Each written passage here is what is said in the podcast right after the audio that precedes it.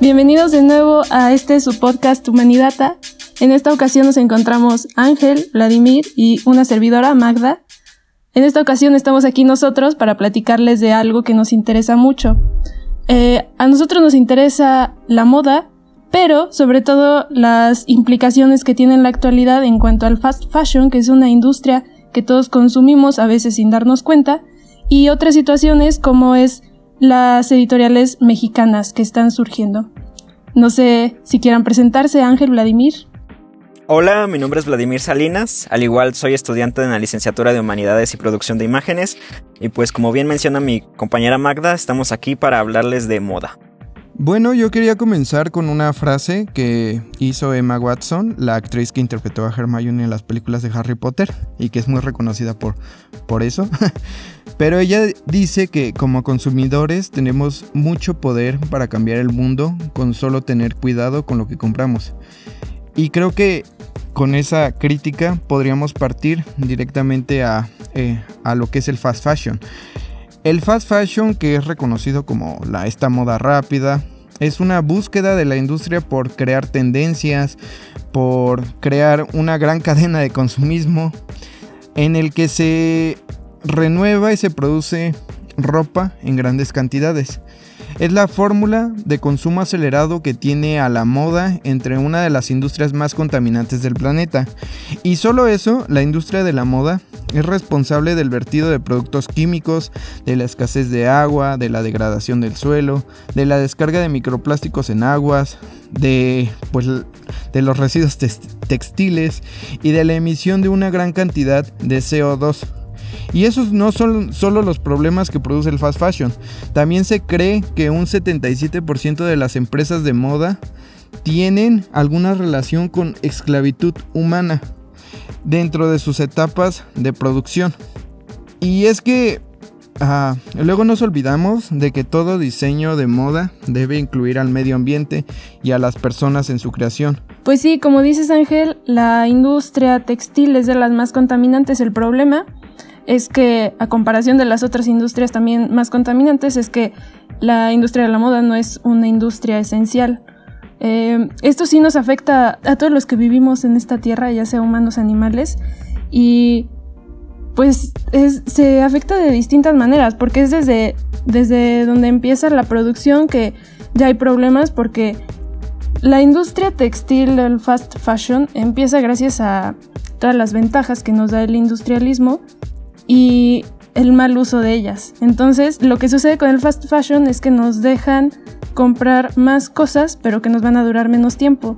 Para que, digamos, sea rentable la industria del fast fashion, es necesario que el material que usan no, no sirva muchos años, no, no sirva ni siquiera muchos meses, y entonces así pueden crear más, nosotros compramos más, pero lo que no nos estamos dando cuenta es que además de que estamos acumulando demasiada pues ahora sí que basura que no tendría por qué serlo.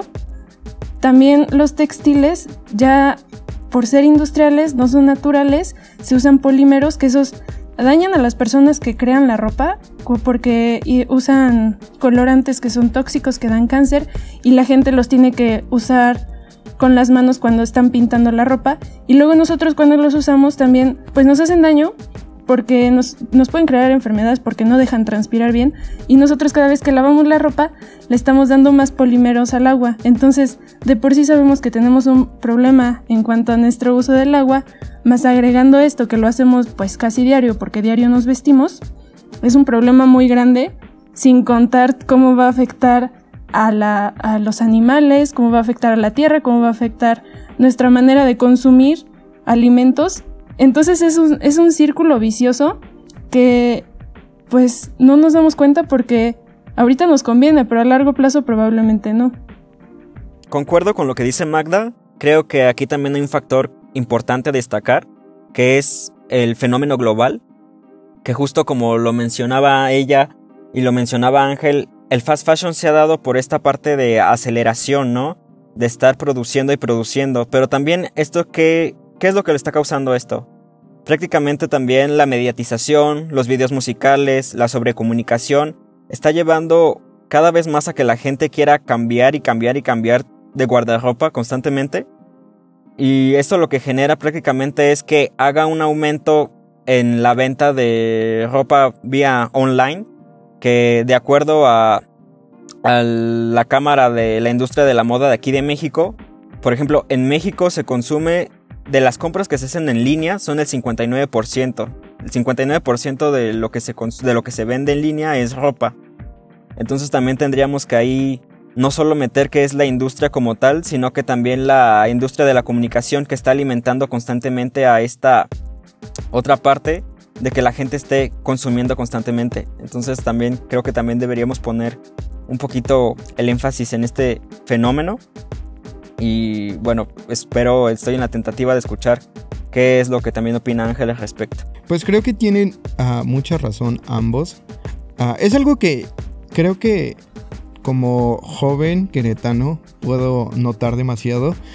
Y es una industria en la cual yo estoy viviendo, en la cual uh, yo soy parte. Porque sí, a mí me importa mucho el, cómo me voy a ver, me importa mucho el, estar en tendencia, me importa mucho de alguna forma figurar, ¿no?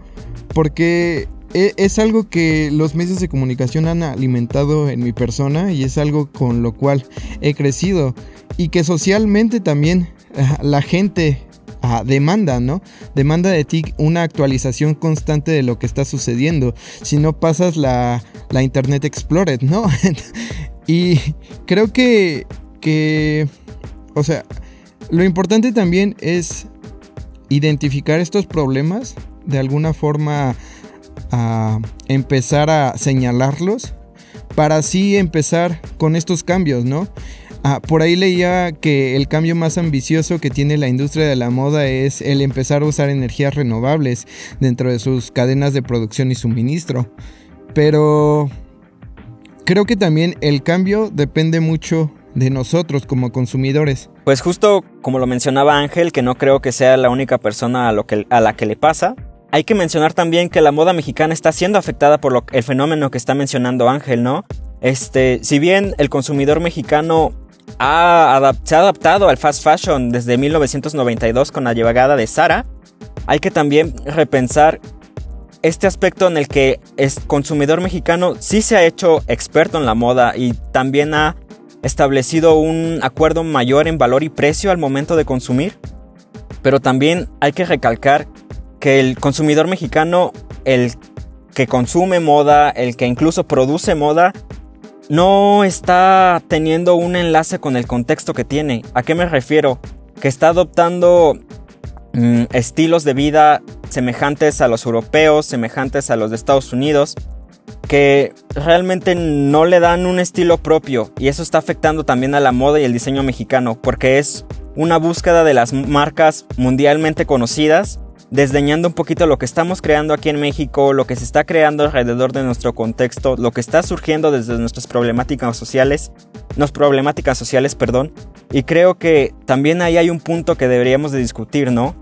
En qué aspecto también la moda nos está cegando, la moda de otros países nos está cegando a también ver nuestro propio contexto. Entonces también esa pregunta estaría al aire, no sé si Magda le gustaría contestarla o no sé si Ángel también le gustaría seguir participando, pero bueno, eso también yo lo pongo sobre la mesa.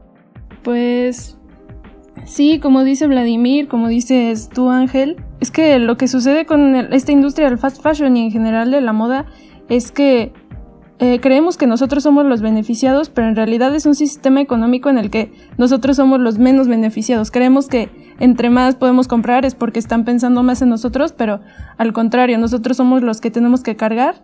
Nosotros y los que producen la ropa, ¿no? Todos sabemos, o bueno, varios sabemos que las personas que están en esta industria del fast fashion produciendo son gente que se enferma, gente que tiene salarios poco dignos, como decía Ángeles, gente que prácticamente está esclavizada. Y pues cortar nada más así la, la producción tampoco es bueno. Ahorita lo que está pasando en Bangladesh es una situación muy fea que tiene que ver con, cómo el fast fashion es, pues es un, es un sistema mal hecho, no, no bien pensado para las personas. Y lo que sucedió en Bangladesh fue que cuando empezó la pandemia del coronavirus se tuvieron que cerrar las, las empresas y pues la gente no, no tenía trabajo, los, los directores de estas empresas no podían pagar, no tenían dinero. Y entonces la gente la preocupación que tenía era, no nos vamos a morir por el coronavirus, nos vamos a morir de hambre porque no tenemos dinero para comprar comida y no, no hay comida, no, no hay manera de que subsistamos. Entonces creo que una manera muy buena de lograr pues acabar poco a poco con esto es hacer lo que Vladimir dice. Pues la industria mexicana en cuanto a los textiles también es muy buena y tal vez no nos damos cuenta porque es una industria que, que es muy para nosotros, que está hecha para nosotros, pero nosotros nos vemos muy influenciados por la propaganda cosa que también ayuda al fast fashion. Por ejemplo, lo que hace la propaganda es que nos van metiendo ideas sobre cómo debemos ir cambiando nuestro guardarropa y entonces una de las cosas que hacen, tal vez un poco famosa y que ya nos hemos dado cuenta, es si un año está de moda no usar tacones, al próximo año está de moda usar tacones y luego otra vez no está de moda usar tacones y entonces así nosotros vamos tirando nuestros tacones, vamos comprando tacones y así y entonces vamos fomentando esta cadena de producción. Pero es, es, una industria como que quiere homogeneizar todos los cuerpos y en realidad nosotros sabemos que los cuerpos son distintos. Que a nosotros no se nos va a ver igual de bien un vestido largo que un vestido corto. Tal vez por nuestra complexión se nos vea mejor un vestido corto, una playera sin mangas, un color distinto. Cosa que la industria mexicana sí está pensando para los mexicanos. O sea, aunque en México todos los cuerpos no son iguales, sí son un poco más parecidos entre sí a que si nos vamos a poner como un cuerpo asiático, un cuerpo europeo, un cuerpo africano. Entonces, sí, sí estaría bien voltear a ver estas industrias mexicanas que son sustentables, muchas de ellas, que están innovando, que están cuidando a la tierra, cosa que también es muy importante aquí en México porque pues somos uno de los productores más grandes en cuanto a agricultura. Y pues Sí, creo que al final nos beneficiaría voltear a ver esto, nos ayudaría en la economía, en cuanto a la salud, en cuanto a también nuestra manera de vernos bien. No tenemos por qué, digamos, dejar de lado el vernos bien. Podemos ser sustentables y vernos bien al mismo tiempo. Pues agregando a un comentario a esto que acaban de mencionar, creo que sí, una de las soluciones que podemos encontrar dentro de esta cadena de problemas que nos está, nos está trayendo la, la moda rápida, creo que exactamente es el consumir local, el consumir mexicano. Porque e, es algo que genera múltiples beneficios, además de contribuir como en el desarrollo de las economías regionales, Ah, el consumir local también disminuye la huella de carbono en el ciclo de vida de los productos de moda, ya que también lo hace la emisión de los transportes asociados a la producción y a la distribución de, prendas. Y justo también ahorita Magda que tocaste el tema de COVID, el cómo el COVID también ha, de alguna forma ha modificado o está modificando la industria de la moda y cómo es importante repensarla, ¿no? También es, es importante el, el construir ahora una nueva industria con esta nueva normalidad a la que nos estamos enfrentando y es algo que mencionaba América Retail. Ella habla sobre esta nueva posibilidad, esta nueva oportunidad de, de repensar y redireccionar el funcionamiento de la sostenibilidad de la moda. Pero bueno, es importante pensar la moda siempre como un lenguaje. Bueno, partiendo desde esto que mencionaba Magda y que mencionaba Ángel, a mí me gustaría hacerles una pregunta a ustedes dos. Al igual a las personas que nos están escuchando, que a lo mejor en este momento están escogiendo algo de ropa enfrente de su guardarropa, lo que van a usar hoy. Y la pregunta sería, para ustedes, ¿qué es consumir local? Porque siento que a veces la pregunta se malinterpreta. Entonces me gustaría saber, para ustedes, de o ustedes de qué forma consumen local ropa. Bueno, para mí consumir local creo que podría ser consumir productos hechos en México o hechos aquí en el estado de Querétaro. Pero también puede ser ir a comprar una tela y pedirle a una señora que se dedica justamente a esto, a hacer ropa, pedirle que, le, que me haga algo a mi medida o yo misma hacerlo, lo cual también hay que tener ahí cuidado porque puede no ser sustentable esto si no cuidamos bien la tela y es un problema muy grande porque pues ya también la tela está hecha con polímeros.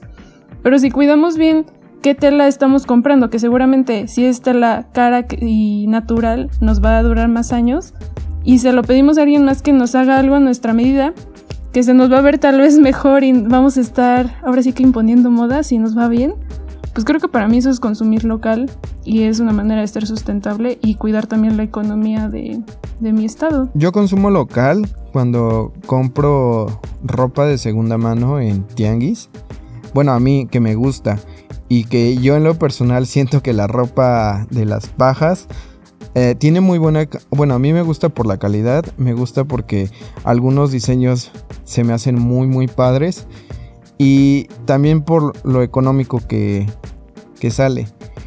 Ah, también he estado, ah, cuando menciono el consumir local, ah, también menciono como estos pequeños bazares de jóvenes emprendedores más que nada, que en Querétaro se dan mucho y también han mudado a, estas, a esta nueva virtualidad porque hay muchos bazares, por ejemplo en Instagram, que venden ropa muy muy cool y a mí me gusta mucho consumir de ahí.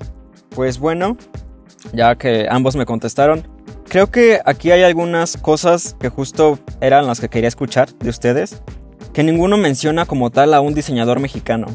O sea, siempre es como esto de recurrir a la ropa de segunda mano, a los bazares, pero casi nunca se habla de diseñadores mexicanos. ¿Pero por qué?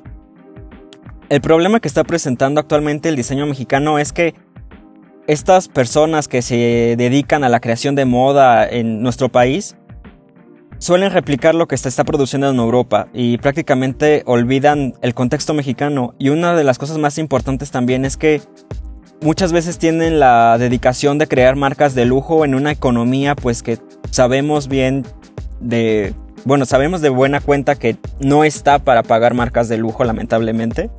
Y lo que causa que todavía más el consumidor mexicano siga comprando en este fast fashion, o sea, que siga adoptando un lujo masivo, una moda, como lo mencionaba Ángel, moda rápida, y que no se esté centrando tanto en lo que los creadores mexicanos están haciendo. Otro de los problemas también es que el diseñador mexicano muchas veces no distingue, no puede hacer esta separación de la cultura y el diseño.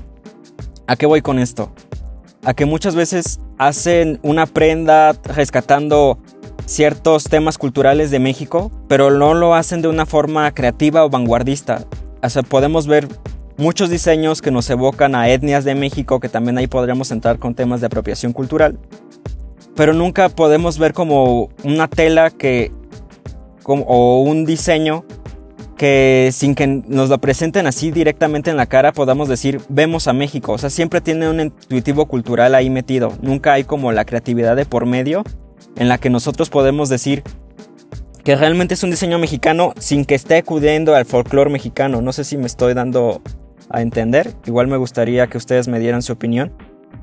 Y también hay que ver justo en esta parte que lo que les comentaba la diferencia entre inspiración y apropiación. Y bueno, también les dejo esa pregunta al aire y perdón por hacer tantas preguntas, pero igual para los que nos están escuchando me gustaría que también se empezaran a cuestionar eso. ¿Por qué no comprar diseñadores mexicanos? ¿Por qué siempre tener que recurrir a estos diseños que prácticamente en muchas marcas los vemos hasta repetitivos?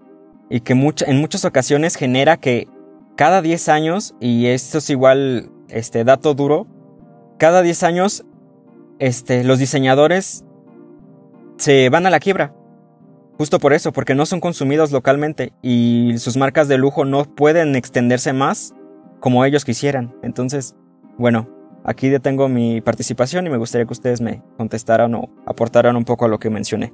Eh, yo creo que el problema es que existe una situación de autodiscriminación, una situación extraña que tenemos muy arraigada, entonces no, no nos atrevemos ahora sí que como mexicanos imponer moda, sino que queremos copiar. Y ahí está otra vez de, pues nosotros no tenemos el cuerpo de, del resto de los países, del resto de los continentes, entonces, ¿por qué no nos atrevemos a imponer algo? Y también dejar un poquito de lado esto de la apropiación cultural, porque es muy triste cuando los propios mexicanos estamos haciendo esta situación de la apropiación y le estamos quitando el trabajo a las artesanas, les estamos quitando su identidad Y aunque somos mexicanos, pues seamos realistas, muchos de nosotros no somos indígenas, ni siquiera sabemos hablar su idioma. Entonces, sería cuestión de ahora sí que quitarnos tantito esta influencia que tenemos sobre todo de Europa y Estados Unidos y arriesgarnos a consumir a los pues no les digo solo artesanos, sino también a los productores de la industria mexicana y pues que la industria mexicana también tenga pues un poco más de valor en sí atreverse a imponer moda, porque yo creo que sí lo lograría. Somos muchos mexicanos, yo creo que cada vez es más gente preocupada por este tipo de cosas, gracias obviamente a la información que se da en redes sociales y todos los accesos que tenemos, y pues poco a poco ir sacando lo bueno, ir imponiendo moda, una moda mexicana y que se va a ir extendiendo. Pero pues no sé, tú Ángel, ¿qué opinas? Sí, yo, yo estoy completamente de acuerdo contigo. Creo que es importante analizar todo esto, uh, de alguna forma no quedarnos como con la duda. Es importante, yo creo, empezar a consumir, así como lo menciona Vlad, empezar a consumir diseñadores mexicanos. Mm, creo que también es importante de alguna forma empezar a, como lo dices tú, a, a buscar ser tendencia, ¿no? A de alguna forma empezar como a figurar dentro de, de la moda. Creo que también es... Eh, siento que nos dejamos guiar mucho siempre por esta mirada eh, occidental, esta mirada europea. Ah, de hecho, hasta decir eso que, es alta costura, ¿no? El comentario de, uy, alta costura. Siempre como hablando de, de esta moda, pues, europea. Pero creo que eh, son puntos muy importantes que tenemos que analizar y que de alguna forma no tenemos que ignorar. Eh, porque creo que e, es exactamente uh, mi ese comentario que hice de la frase de Emma Watson, el que quiero rescatar ahorita también. O sea, es importante que nosotros como consumidores sepamos lo que consumimos y que a partir de ese consumismo que tenemos uh, nos demos cuenta de la responsabilidad tanto social como ambiental que pues que poseemos, ¿no? Pues como mencionaba mi compañera Magda y mi compañero Ángel, ahora sí que estamos como México está como en esta entrevista que tuvo Belinda de que es mejor imponer moda a seguir usando los vestuarios de Televisa. Y respecto a eso, creo que también no todo deberíamos abarcarnos en o centrarnos en lo malo que tiene el diseño mexicano actualmente. Porque también hay marcas que lo están haciendo súper bien y que se están apegando y están desdeñando justo estos defectos que estábamos comentando sobre la moda mexicana. Y pues se los voy a nombrar. Uno de ellos sería Pompey García, que es productor de Slow Fashion, que actualmente pues eso se aplaude. Y él creó también su propia agencia de modelos a favor de la diversidad. No digo que esto sea que toda su agencia de modelos cubra... O sea, que todos los modelos que participen en esta agencia sean de tez morena, sino que sí hay una diversidad. O sea, sí hay afroamericanos de piel morena, igual albinos. No simplemente, como lo mencionaba Ángel, está este perfil caucásico. Y justo él, no sé si ustedes llegaron a ver la portada de Vogue de julio de este año, en donde aparecía Karen Vega, esta modelo oaxaqueña que apareció, sí, que apareció en la portada de, justo en la portada de Vogue. Y pues que también hizo un revuelo, ¿no? Porque siendo un instituto de la moda esta revista. Y creo que también ahí también habría como un tema de que las revistas tampoco, los diseñadores ya tampoco se están ateniendo mucho a seguir las dictaduras que tenían estas revistas, sino que ya también es como de, ah, pues, no sé, no quieres que mi ropa salga porque no es del estilo occidental, no quieres que mis modelos salgan porque no cumplen con este perfil, caucásico, me paro enfrente de ti y te lanzo varios focus, porque yo ya no voy a estar siguiendo esta tendencia que tú me estás dictando, ¿no? Yo ya voy a poner lo que yo quiero y si tú no me vas a dar la plataforma, yo voy a hacer mi plataforma, que esto es justo lo que también que decía Ángel y que comentaban Magda, ya también darnos visibilidad, nuestra propia visibilidad desde las redes sociales. Y bueno, continuando con esta lista de los diseñadores, también tenemos a Guillermo Hester, que este también adopta un diseño vanguardista y también dentro de sus modelos hay una interculturalidad. Y también regresando al lujo, es un lujo que el mexicano se puede dar. O sea, no es un lujo bastante elevado, es un lujo que está bien contextualizado justo a la economía que tiene el mexicano. Entonces también es ropa que es de fácil acceso, vaya. También tenemos a Tamachi, que en este me encanta porque prácticamente cada uno de sus looks que él presenta en sus editoriales, en sus lookbooks, representa al imaginario mexicano, tanto del urbano como del cine mexicano. Podemos ver en sus vestuarios no un personaje explícitamente, pero sí ciertas notas de la presencia del Pachuco, del presidente, de Talía incluso, del nuestro icónico charro, desde una vista un poco camp, campi, por así decirlo. Y por último yo pondría también a Tepac, que es este es este diseñador que reinventa el vestuario del charro mexicano por medio de la vanguardia. Y pues prácticamente estas marcas lo están haciendo bien. No me atrevería a decir, como lo mencionaban los datos anteriores, que van a ser parte de estos 10 diseñadores que van a caer cada 10 años de estos diseñadores que van a caer cada 10 años, perdón. Porque lo están haciendo muy bien, o sea, están haciendo una moda que se adapta al bolsillo del mexicano, están haciendo una moda que está apegada al contexto mexicano, o sea, es una moda que abraza en cuanto a fotografía, el equipo, los visuales, los, los colores, porque incluso como mencionaba Magda también, están optando por un por no usar químicos en sus productos, por incluso hacer prendas a partir de otras prendas, como lo diría Ángel, que son de paca, y las están haciendo suyas y las están adaptando a un contexto que nos pertenece. O sea, ellos no quieren ir en busca de la moda de Hollywood, no quieren ir en busca de la moda de, de las semanas, prácticamente de las semanas de las moda parisina en Europa. Ellos lo que quieren es crear nuestra propia moda aquí en México, que abracemos nuestro escenario, nuestros problemas sociales incluso, y que desde ahí vistamos para lo que nos espera aquí, en este país. Y pues nada, eso es a mí lo que también me gustaría aplaudirles a estos cuatro diseñadores que mencioné. Y es todo. Bueno, por mi parte sería todo de este tema.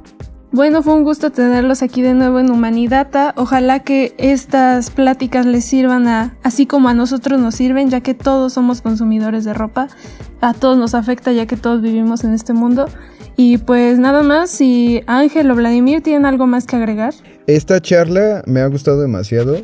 Ah, en verdad, me gusta que de alguna forma hablemos de diseñadores mexicanos, hablemos de, de lo que podemos hacer para evitar el fast fashion.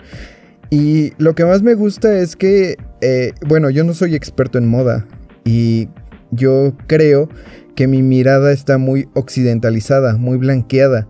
De alguna forma, cuando me dicen moda, siempre pienso como en, en Europa o, o en gente caucásica, pero creo que haber tenido esta plática me, me da esperanza de alguna forma para, para pensar y repensar la moda y de alguna forma darme cuenta que, que no existe solo un camino establecido, que hay muchas posibilidades y creo que eso es lo que más valoro de estas aportaciones. Muchas gracias. Espero que este programa haya sido del agrado de todas las chicas, chicos y chicas de la moda que nos están escuchando. Y a mí me gustaría cerrar con una frase del padre de la moda mexicana, Ramón Valdiosera, que dice así es posible hacer una moda mexicana, vigorosa y de gran personalidad. Muchas gracias por escucharnos.